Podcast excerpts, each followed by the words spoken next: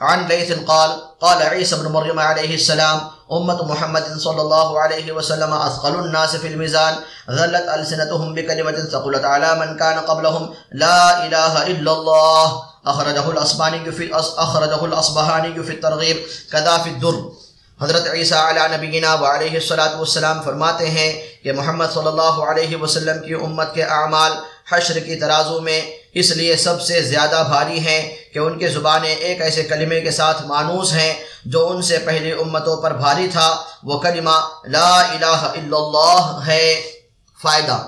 یہ کھلی ہوئی بات ہے کہ امت محمدیہ علی صاحبہ الف الف صلاۃ و تحیہ کے درمیان کلم طیبہ کا جتنا زور اور کثرت ہے، کسی امت میں بھی اتنی کثرت نہیں ہے۔ مشائق سلوک کی لاکھوں نہیں، کروڑوں کی مقدار ہے۔ اور پھر ہر شیخ کے کم و بیش سینکڑوں مرید اور تقریباً سبھی کے یہاں کلم طیبہ کا ورد ہزاروں کی مقدار میں روزانہ کے معمولات میں داخل ہے۔ جامع الاصول میں لکھا ہے کہ لفظ اللہ کا ذکر ورد کے طور پر کم از کم پانچ ہزار کی مقدار ہے اور زیادہ کے لیے کوئی حد نہیں۔ اور صوفیہ کے لیے کم از کم پچیس ہزار روزانہ اور لا الہ الا اللہ کی مقدار کے متعلق لکھا ہے کہ کم از کم پانچ ہزار روزہ نہ ہو۔ یہ مقداریں مشائق سلوک کی تجویز کے موافق کم و بیش ہوتی رہتی ہیں۔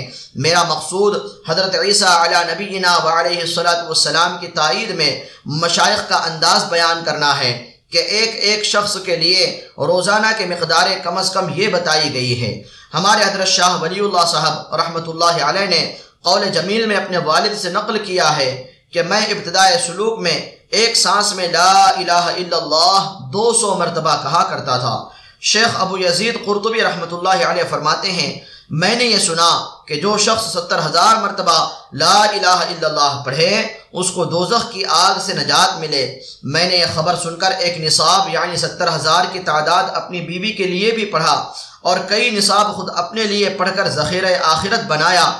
ہمارے پاس ایک نوجوان رہتا تھا۔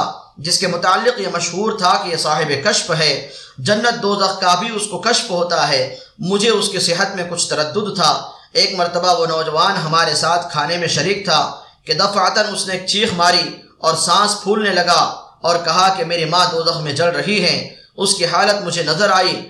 قرطبی رحمۃ اللہ علیہ کہتے ہیں کہ میں اس کی گھبراہٹ دیکھ رہا تھا۔ مجھے خیال آیا کہ ایک نصاب اس کی ماں کو بخش دوں، جس سے اس کی سچائی کا بھی مجھے تجربہ ہو جائے گا۔ چنانچہ، میں نے ایک نصاب ستر ہزار کا ان نصابوں میں سے جو اپنے لیے پڑھے تھے، اس کی ماں کو بخش دیا۔ میں نے اپنے دل میں چپکے ہی سے بخشا تھا، اور میرے اس پڑھنے کی خبر بھی اللہ کے سوا کسی کو نہ تھی۔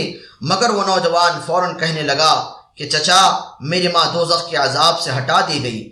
قرطبی رحمۃ اللہ علیہ کہتے ہیں کہ، مجھے اس قصے سے دو فائدے ہوئے۔ ایک تو اس برکت کا جو ستر ہزار کی مقدار پر میں نے سنی تھی، اس کا تجربہ ہوا۔ دوسرے اس نوجوان کی سچائی کا یقین ہو گیا۔ یہ ایک واقعہ ہے۔ اس قسم کے نامعلوم کتنے واقعات اس امت کے افراد میں پائے جاتے ہیں۔ صوفیہ کے اصطلاح میں ایک معمولی چیز پاس انفاظ ہے۔ یعنی اس کی مشق کے کوئی سانس اللہ کے ذکر کے بغیر اندر نہ جائے، نہ باہر آئے۔ امت محمدیہ صلی اللہ علیہ وسلم کے کروڑوں افراد ایسے ہیں جن کو اس کی مشق حاصل ہے، تو پھر کیا تردد ہے؟ حضرت عیسیٰ علیہ نبینا و علیہ والسلام کے اس ارشاد میں کہ ان کے زبانیں اس کلمہ لا الہ الا اللہ کے ساتھ مانوس اور منقاد ہو گئیں۔